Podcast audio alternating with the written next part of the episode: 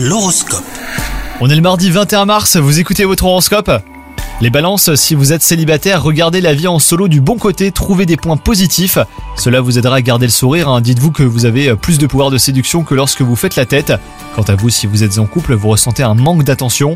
Avant d'en parler, prenez le temps de savoir si c'est une réalité ou juste une impression sans fondement. Côté travail, vous montrez euh, beaucoup de dynamisme, hein, les balances. Il est possible que le travail vous aide à oublier vos soucis. Si c'est le cas, cela s'avère efficace et vous passez finalement une bonne journée. Et enfin, côté santé, vous avez déjà eu bien plus d'énergie qu'aujourd'hui, mais vous gardez la forme hein, sans difficulté. Vous pourriez même avoir envie de vous dépenser plus que d'habitude pour vous sentir mieux physiquement.